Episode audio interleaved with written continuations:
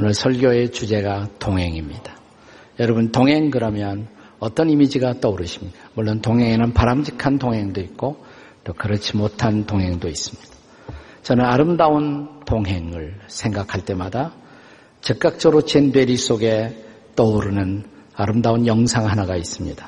수년 전 우리 가슴에 아주 조용하고도 잔잔한 감동의 파물을 던지고 우리 곁을 떠나간 영화 원앙 소리가 생각이 납니다.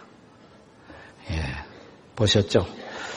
팔순 노인과 마흔 살 소의 감동적인 동행, 그 동행의 실루엣이 제 마음속에서 지워지지 않습니다. 언제 죽어 넘어질지 모르는 늙은 소, 거기다가 늙어 도축을 한다 해도 별로 값도 받지 못할 상품 가치가 없지만 주변에서 하도 닥달대니까 노인은 팔기 위해서 우시장에 갔지만 내심은 그 소가 팔리기를 원하지 않는 듯 사람들이 싼 가격을 말하자 팔기를 즉각적으로 거부하고 오히려 안도하면서 그 소를 데리고 집으로 돌아옵니다.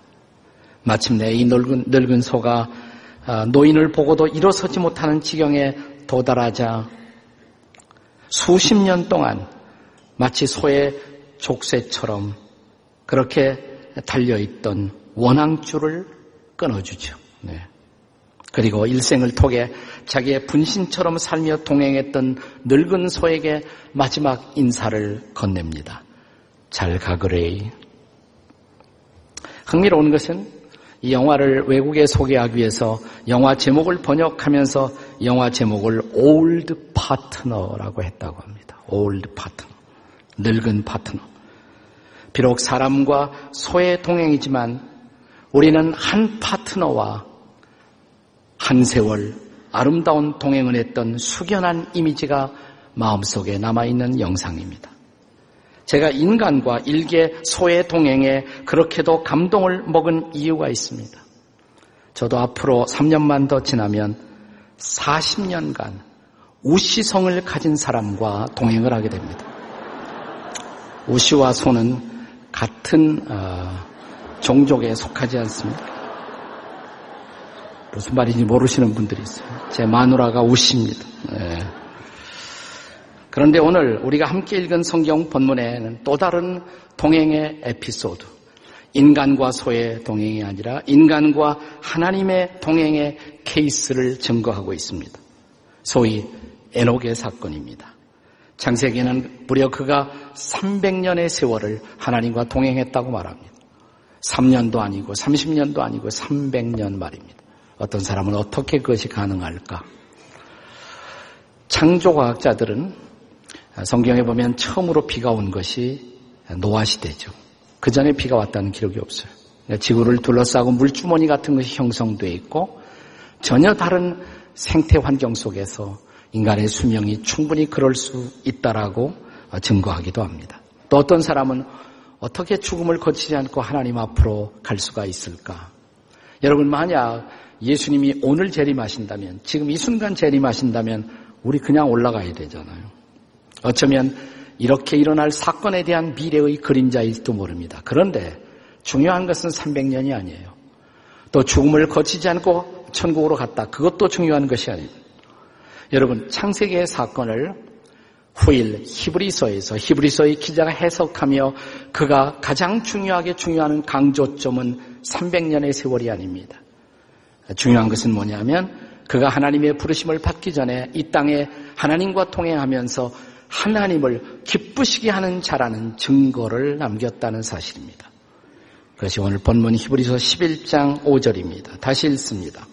히브리서 11장 5절 시작 믿음으로 에녹은 죽음을 보지 않고 옮겨졌으니 하나님이 그를 옮기심으로 다시 보이지 아니하였느니라 그 다음에 그는 옮겨지기 전에 하나님을 기쁘시게 하는 자라는 증거를 받았느니라. 히브리서의 악센트, 강조가 어디 있느냐? 그가 옮기기 전에 이 땅에서 하나님을 기쁘시게 하는 자라는 증거를 얻었다는 것입니다. 그 증거를 남겼다는 것입니다. 그렇다면 신앙생활은 결국 하나님과의 동행인데 저와 여러분도 하나님과 동행하면서 하나님을 기쁘시게 하는 축복을 경험하려면 그렇다면 우리와 하나님의 동행에 반드시 있어야 할 것, 우리와 하나님의 동행에 반드시 있어야 할 것, 무엇일까요? 첫째, 하나님과의 소통입니다. 자, 우리가 하나님과 동행하려면, 근데 제일 먼저 전제해야 할 것이 뭐냐면 만남이에요. 만남이 없이는 동행할 수가 없잖아요. 동행은 만남으로 시작되는 것입니다. 저는 오늘 교회가 직면한 많은 어려움이 있지만 저는 우리 오늘 교회의 가장 커다란 문제가 제가 누누이 강조합니다만 교회 안에 구성하는 많은 사람들이 정말 하나님을 만난 경험이 없는 사람들이 너무 많다는 것입니다. 이것을 명목상의 교인들, nominal Christian, name only Christian 이름뿐이에요. 근 하나님을 만난 진솔한 체험이 없어요. 기독교 교리에서는 인간이 하나님을 만나고 새로워지는 사건, 인생이 뒤바뀌는 사건을 가리켜서 회심이라고 말합니다. 회심, conversion. 근데 회심의 체험이 없다는 것입니다. 회심의 사건이 우리에게 없다는 것입니다. 그러니까 하나님을 만나지도 않은 사람들이 많은데 하나님을 어떻게 함께 동행할 수가 있겠습니까? 만나야 함께 가지 않겠습니까? 저는 20대 초에 영어 배우려고 선교사님들 모임에 갔다가 예수를 믿게 되었습니다. 에, 근데 막상 성경 공부하면서 예수님을 경험하게 되니까 너무 마음속에 기쁨이 있더라고요. 아, 예수님이 이런 분이었구나. 복음이 정말 인간의 철학에 해결하지 못하는 놀라운 문제를 해결하는구나. 죄사함 받고 내가 하나님의 자녀가 되고 그리스도의 제자가 된 기쁨이 너무너무 가득했습니다. 막 설교하고 싶더라고요. 근데 아직 뭐 그럴 수 있는 준비도 안 되었고 어, 젊은 학생들에게 전도하는 그런 모임, 젊은이의 선교 어, 단체에 들어가서 섬김을 시작했습니다. 그리고 종종 저에게 간증이나 설교할 수 있는 기회가 오면 정말 제 마음속에 첫사랑의 열정을 담아서 열정적으로 말씀을 전했습니다. 지금보다 목소리도 훨씬 컸고요. 스피드도 훨씬 빨랐습니다. 그리고 얼마나 제가 열정적으로 했던지 제 앞에 첫 줄에 앉은 사람들은 다 제 침세례를 받아야만 했었습니다. 그때부터 저는 침례교 목사가 될 숙명을 어, 가지고 있었다고 생각합니다. 그래서 그 무렵 제가 말을 하는 시간이 오게 되면 앞자리는 항상 학생들이 비워놨어요. 피했어요, 앞자리. 어느 날 이 앞자리에 앉아 제 침 튀기는 설교를 조금의 피하지도 않고 미동도 않고 그 말씀을 듣고 있었던 여중생 하나가 있었습니다. 그는 여고생이 되어도 그 자리에 있었습니다. 그는 여대생이 되어도 그 자리에 있었습니다. 대학교를 졸업하고 여선생이 되어도 여전히 제 앞에 있었습니다. 그러더니 어느 날 저한테 와서 시집 오겠대요. 오라 그랬죠 뭐. 지금까지 같이 살아요. 3년만 지나면 40년입니다. 40년의 세월을 부부로 동행하고 있습니다. 하지만 돌이켜 생각해 보면 제 침세를 받으며 제 부족하기만 했던 그 말씀을 듣기 위해서 시선을 주고받던 우리의 눈길과 눈길이 부딪혔던 그 순간, 그 순간을 어찌 잊을 수가 있겠습니까? 아, 어찌 잊으랴, 우리 그리 그날을. 네. 네, 그 만남이 부부의 동행을 가능하게 한 것입니다. 어떤 부부의 만남은 아주 드라마틱한 그런 만남들이 있습니다. 그런가 하면 어떤 부부의 만남은 서로를 향한 조용한 알아감의 공간 같은 환경 안에 있으면서 조용히 알아가면서 이루어진 자연스러운 선택일 수도 있습니다. 그러나 만남이 없는 동행은 없죠. 다 만났기 때문에 동행하는 것입니다. 하나님과의 만남도 마찬가지입니다. 중요한 것은 이것입니다. 하나님 만나셨습니까? 예수님을 정말 만난 날이 있었습니까? 아니면 아직도 하나님을 예수님을 만나기를 소원만 하고 계신 겁니까? 그러나 그 만남 이상으로 중요한 것이 있다면 소통입니다. 우리의 만남이 의미 있는 동행으로 계속되려면 반드시 소통이 있어야 합니다. 부부의 동행을 의미 있게 만드는 것, 그것이 바로 소통이에요. 만약 이 소통이 단절되면 부부의 동행도 끝납니다. 실제로 이 소통이 없어서 부부의 동행이 중단된 아픔들을 우리 주변에서 많이 볼 수가 있지 않습니까? 요즘 정치권에서 12월 대선을 앞두고 후보들이 등장하며 오늘 국민에게 회자되는 중요한 이슈가 바로 소통의 이슈입니다. 그가 과연 우리 국민과 소통할 수 있느냐는 것입니다. 제가 늘 드리는 강조의 말씀입니다만은 통하지 않으면 통합니다. 처음에 통은 소통한다는 통자예요. 그러나 두 번째 통은 고통, 아플 통자입니다. 통하지 않으면 통합니다. 소통하지 않으면 결국 고통하게 됩니다. 자, 옆에 있는 분들에게 통하지 않으면 통해요. 한번 해보세요. 시작. 통하지 않으면 통해요. 사랑하는 여러분, 하나님께서 정말 죄인이었던 우리를 찾아오시고 우리를 만나주신 목적 뭐라고 생각하세요? 고린도 전서 1장 9절의 말씀을 다 같이 읽겠습니다. 고린도 전서 1장 9절입니다. 시작. 너희를 불러 우리 주로 더불어 교제케 하시는 하나님은 미쁘시도다. 자, 우리를 부르신 목적이 뭐라고요? 교제하시려고. 하나님이 저와 여러분을 부르실 때 뭐 거창한 목적이 있어서는 아니에요. 교제하고 싶어서. 여러분과 저와 하나님이 교제하고 싶대요. 그리고 교제할 수 있는 방편으로 선물 두 가지를 주십니다. 그것이 바로 말씀과 기도입니다. 우리가 성경을 펼쳐 말씀을 읽을 때 하나님의 음성을 듣습니다. 기도에 무릎을 꿇을 때 나는 마음을 열고 하나님 앞에 내 마음과 생각을 아뢰입니다. 소통하는 거예요. 그런데 여러분, 종종 우리 사람들과 만나 대화를 시도하다 보면 어떤 사람은 자기 얘기 열심히 하다가 상대방이 말하려고 그러면 고개 돌려요. 내 얘기를 듣지 않아요. 그 소통 안 되죠. 네, 여러분. 기도는 열심히 하는데 내가 전혀 말씀 연구도 없고 말씀에 관심이 없다. 그 똑같은 사람이에요, 바로. 그런 사람이에요. 그런 거면 반대로, 자, 상대방의 얘기는 열심히 경청해줘요. 근데 한 번도 자기 마음을 열지 않아. 어떻게 살았는지, 뭐가 고민인지, 자기를 절대로 오픈하지 않는 사람이 있어요. 이것도 소통이 곤란하죠. 자, 성경 말씀은 더러 읽기도 하고 듣기도 하고 관심도 있는데 기도를 안 해본 분, 이런 사람이에요. 기도로 하나님께 나아간 일이 없는 사람, 기도로 자기의 마음을 하나님 앞에 풀어놓는 경험을 하지 못한 사람. 바로 그런 사람.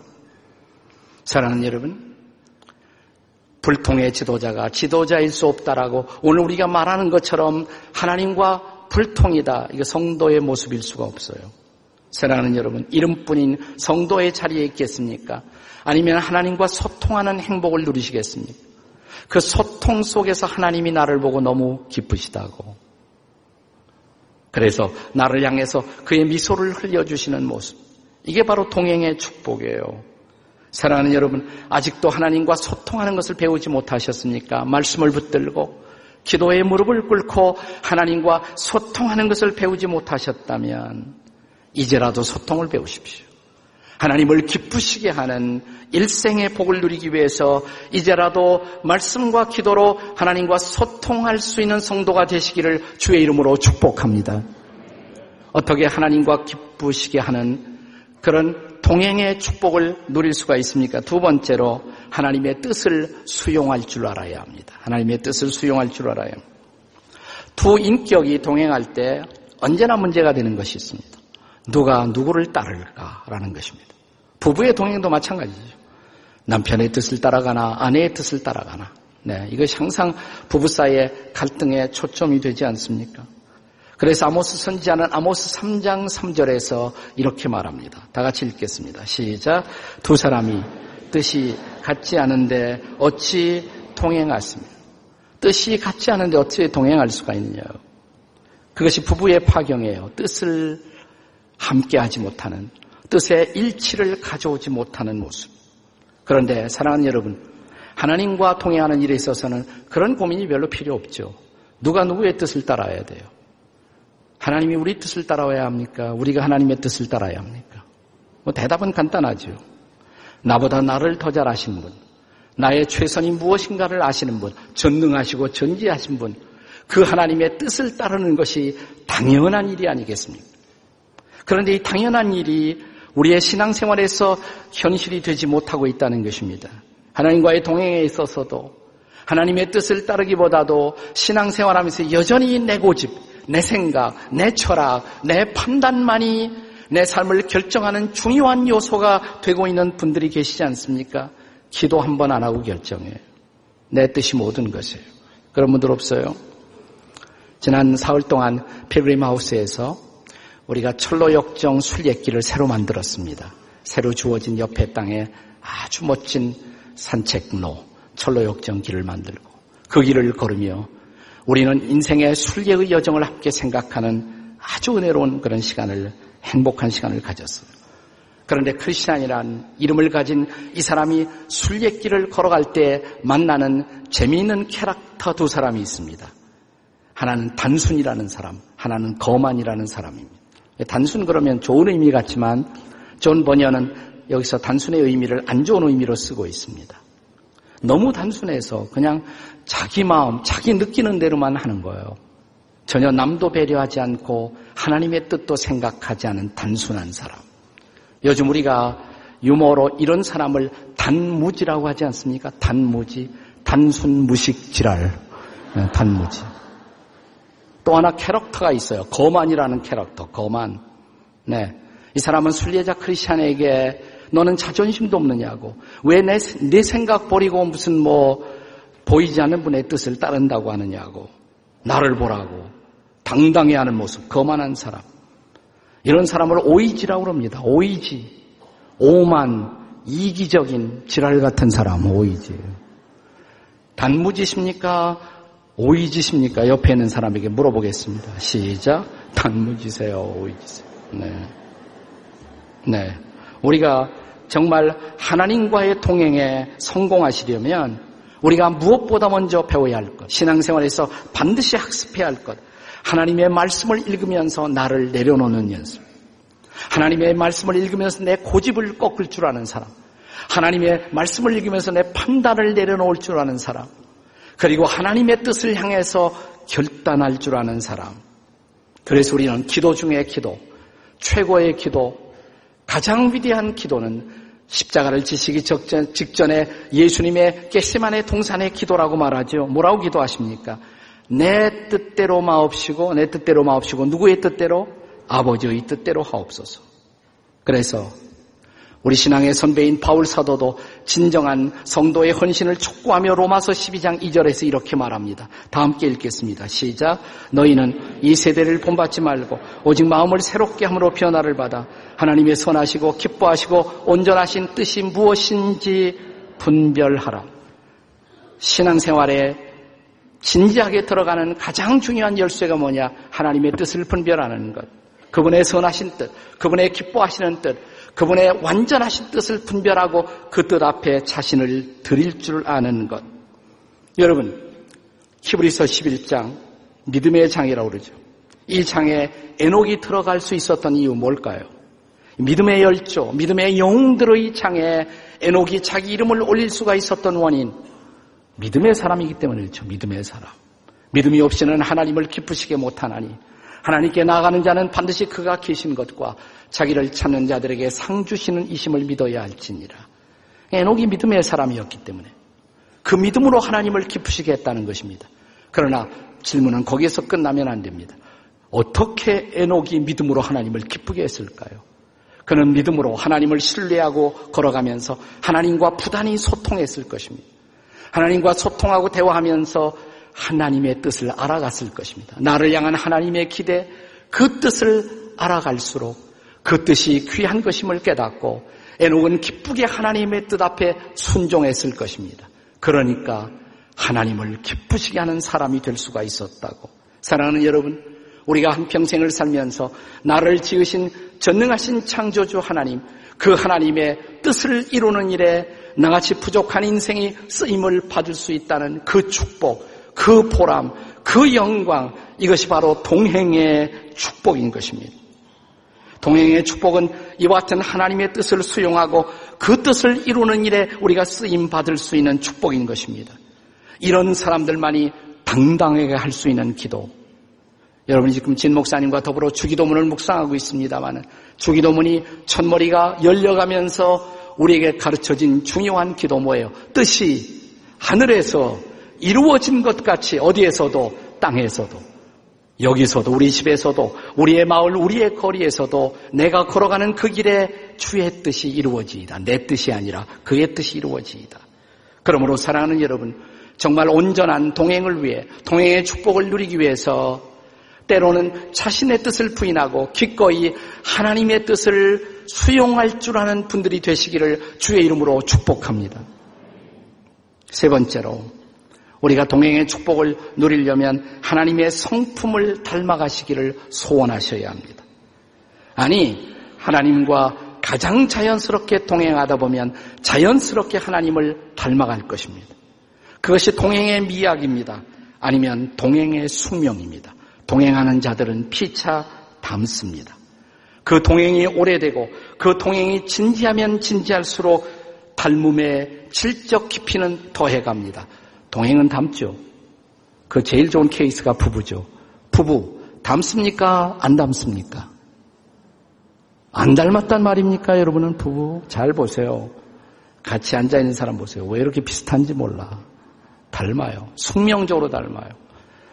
저도 결혼 전에 제 아내를 오랫동안 이렇게 알아왔기 때문에 저는 제 아내를 다 안다고 생각했어요. 근데 결혼 딱 하고 나서 저에게 다가왔던 느낌은 뭐냐면 이 여자는 도무지 모를 여자다. 내가 알아왔던 사람이 아니더라고요. 네. 나는 굉장히 잘 알고 내가 모든 것에서 나와 비슷하다고 생각했는데 막상 살아보니까 아니올시다였습니다. 뭐 같은 게 없어요. 식성도 달라요. 아, 저는 생선 냄새만 맡아도 인생을 살고 싶지 않아요. 근데 아, 생선을 이렇게 좋아하는지 생선찌개 밤낮 끓여 먹고. 근데 살다 보니까 변화가 일어나요. 저는 조금씩 조금씩 생선을 받아들이기 시작했고 제 안에는 조금씩 생선을 멀리하기 시작했습니다. 절묘한 절충이 이루어지다. 저는 이렇게 설교 준비하거나 책을 읽을 때 그냥 책도 한 권만 달랑 읽지 않아요. 책을 다 흩어놓고 그리고 공부합니다. 저는 책이 흩어져 있는 모습을 보면 심리적 안정감과 행복감을 느낍니다. 근데 제 안에는 정신없어 못 살겠대요. 정신. 근데 살다 보니까 저는 조금씩 간추리기 시작했고 제 안에는 조금씩 흩어놓기 시작했습니다. 절묘한 타협이 이루어지더라고요. 제가 늘 얘기하지만 저는 초등학교 시절부터 제일 싫어하는 과목이 둘이에요. 첫째, 음악. 음악은 아예 음악이라고 생각을 했습니다. 미술 좋아하면 저 혼자 그리면 되지. 그걸 과목이라고 만들어 놔갖고 내 평균 성적을 깎아먹나 그렇게 생각을 했어요. 제 아내가 그림 그리는 여자잖아요. 네.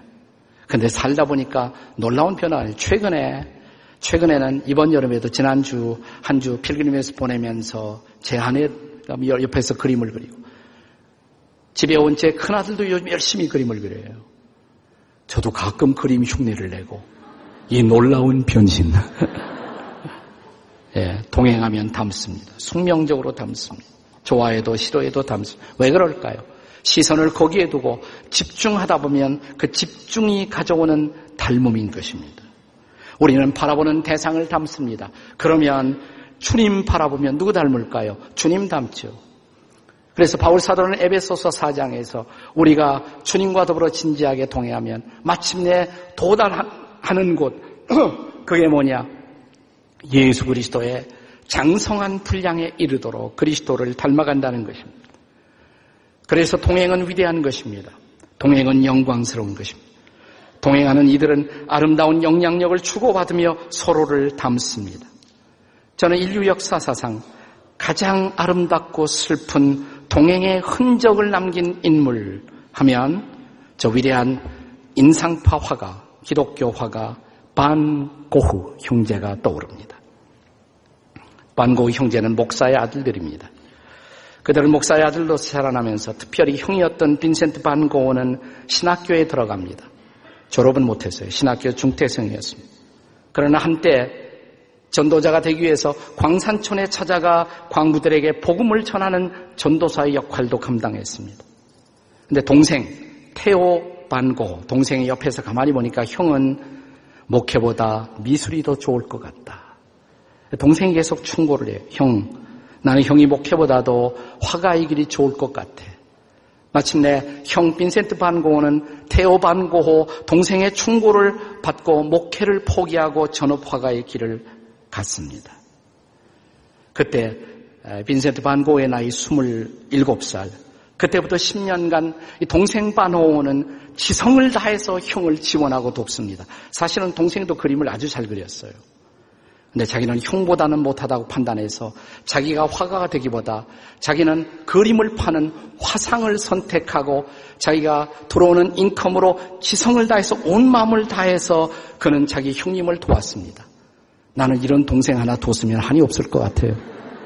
동생이 저는 무려 여섯이나 되는데 그 중에 둘은 우리 교회 나오는데 우리 집에는 그런 인간이 존재하지 않습니다. 여기 있을지도 모르겠네. 예. 예, 형님 빈센트 반 고흐는 동생을 향해서 비로소 자기 그림에 대한 열정을 쏟아놓습니다. 그림에 대해서 느껴지는 생각, 마음 깊은 곳의 생각, 그 생각들을 자기 동생에게 편지로 표현하기 시작하면서 무려 700통에 가까운 편지를 씁니다. 형이 동생에게 뭐 680몇 통이에요, 정확하게. 그만큼 많은 편지를 썼어요. 오늘날 이 빈센트 반 고흐의 그림, 어떤 그림은 6천만 불에 팔리우기도 합니다. 그러나 그의 생전에 그가 살았을 때 그 그림을 알아준 사람은 아무도 없습니다. 별로 팔리지도 않았습니다. 몇 점 팔려나갔을 뿐이지. 그러나 그의 그림을 알아주었던 유일한 사람, 동생이었어요. 그리고 끝까지 희망을 포기하지 않고 형을 격려하며 형 곁에 머물러서 동행했던 동생 태우. 말년에 빈센트가 조울증으로 고생하면서 그러면서 동생 한 사람의 격려와 위로를 받으면서 그는 자신의 그림에 대한 열정을 불태우면서 살 수가 있었습니다. 그러다가 어느 날 갑자기 악화된 병으로 형 빈센트가 스스로 생명을 버리자 그 길을 따라 나서지 못한 것을 안타깝게 생각하며 동생 태호는 시름시름 앓기 시작합니다. 그리고 마침내 동생도 6개월 후 형과 유사한 우울증을 앓다가 병사하여 형을 뒤따르게 됩니다. 지금 여러분이 불란서 파리를 방문하시고 파리에서 불과 한 시간도 안 되는 파리 북쪽의 오베르 쉬르 우아즈라는 마을을 찾아가신다면 거기서 고즈넉한 애잔한 마지막 이 빈센트 반고가 70일 정도를 보내며 그가 남겼던 흔적들, 치열한 흔적들을 대하게 됩니다. 그림 속의 마을, 그가 나갔던 교회, 그가 밥 먹었던 레스토랑, 그리고 그가 지나쳤던 들판들. 그러나 무엇보다 우리의 가슴을 울리는 것은 그 마을 한편, 한편에 6개월을 사이에 두고 나란히 떠난 반고 형제가 함께 나란히 누워있는 무덤. 형의 무덤, 동생의 무덤, 나란히 누워있습니다. 얼마나 가고 싶었으면 그랬을까요?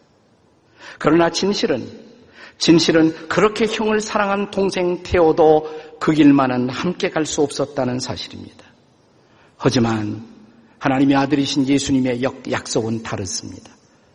그가 만나주신 그의 제자들에게, 하나님의 자녀들에게, 하나님께서는, 그리고 하나님의 아들 예수님은 우리에게 이렇게 약속하십니다. 나는 결코 너희를 버리지 아니하리라. 나는 결코 너희를 떠나지 아니하리라. 어떤 번역에 나는 과연 너희를 버리지 아니하고 과연 너희를 떠나지 아니하리라. 아니 이 세상 끝날까지 너희와 함께하마. 죽음의 길만은 동생 테오도 빈센트와 통행이 불가능했습니다. 그러나 예수님은 하나님은 이렇게 약속하십니다. 내가 비록 사망의 음침한 골짜기를 지날지라도 해를 두려워하지 않을 것은 주께서 나와 함께 하십니다. 그 죽음의 다리도 함께 걸어주시겠다고, 건너주시겠다고 약속하십니다. 이 주님 때문에 에녹은 환란과 시련 많은 인생을 행복하게 살았습니다. 이 주님 때문에 그는 주님을 기쁘시게 하는 아름다운 흔적을 남기는 인생이 가능했습니다. 이런 동행을 하던 어느 날 에녹은 하나님으로부터 이런 요청을 받았을 것입니다.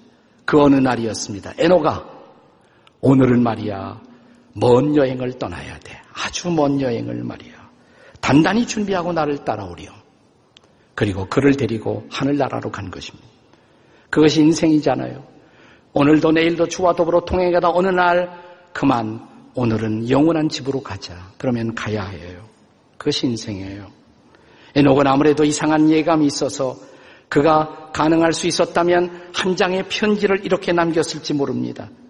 하나님과 동행함으로 내 인생은 아름다웠습니다. 그가 떠나간 후, 그가 천국으로 간 후, 동네 사람들은 아마도 에녹을 생각하며 에녹을 위해서 비석 하나를 세울 수가 있었다면 그 비석에는 아마도 틀림없이 이런 글자가 새겨져 있었을 것입니다. 평생을 주와 더불어 동행한 사람, 그리고 하나님을 기쁘시게 한 사람, 에녹, 여기서 떠나다. 그것이 오늘 본문의 결론이 아닌가요? 창세기의 결론이, 히브리서의 결론이 하나님과 줄곧 동행하다 간 사람, 그리고 하늘로 올리기 전에 하나님을 기쁘시게 했던 사람, 에노. 여기서 떠나다. 그렇다면 사랑하는 여러분, 여러분과 저도 그런 동행이 사모가 되시나요? 하나님과의 이런 소통이 사모가 되지 않으십니까? 최근에 말씀에 놀라운 은혜가 내 마음속에 다가오고 있습니까? 기도의 강이 흐르고 있습니까? 혹시 기도의 강이 메마르지 않았나요? 말씀 앞에 아무런 감동도 없는 삶을 살고 있는 것이 아닙니까? 하나님과 소통이 끊어지지 않았습니다. 그렇다면 이 여름 어디 한 사흘만 가보시죠. 아주 색다른 여행을 해보시죠. 성경 하나 들고 가는 여행. 그리고 무릎 꿇는 여행. 말씀을 사모하고 말씀 속에 나를 향한 음성을 듣고 그 음성 앞에 응답해서 무릎을 꿇고 벌떡 일어날 수가 있다면 이번에 같이 순리의 영성의 길을 떠났던 분들이 그 기뻐하고 즐거워하며 그 산을 내려왔던 것처럼 이런 동행이 가능하지 않겠습니까? 우리가 이 여름 이런 동행을 회복할 수가 있다면 그것은 이 여름의 행복이 아니라 우리의 평생의 행복이 되지 않겠습니까? 하나님과의 동행, 그 동행의 회복이 이루어지는 아름다운 여름, 위대한 여름이 되시기를 주의 이름으로 축복합니다. 기도하십니다. 이렇게 고백할 수 있나요? 세상 무엇보다도 소중한 것 주님이라고. 나는 그분과 바꿀 수 없다고. 나는 다른 어떤 은혜도 구하지 않습니다. 그분 얼굴을 뵙고 싶습니다. 그분의 음성을 듣고 싶습니다. 그리고 그분 앞으로 다가서기를 원합니다. 오늘 이런 회복이, 이런 놀라운 동행의 은혜가 함께하는 당신의 백성들이 되도록 도와 주시옵소서. 예수님의 이름으로 기도합니다. 아멘.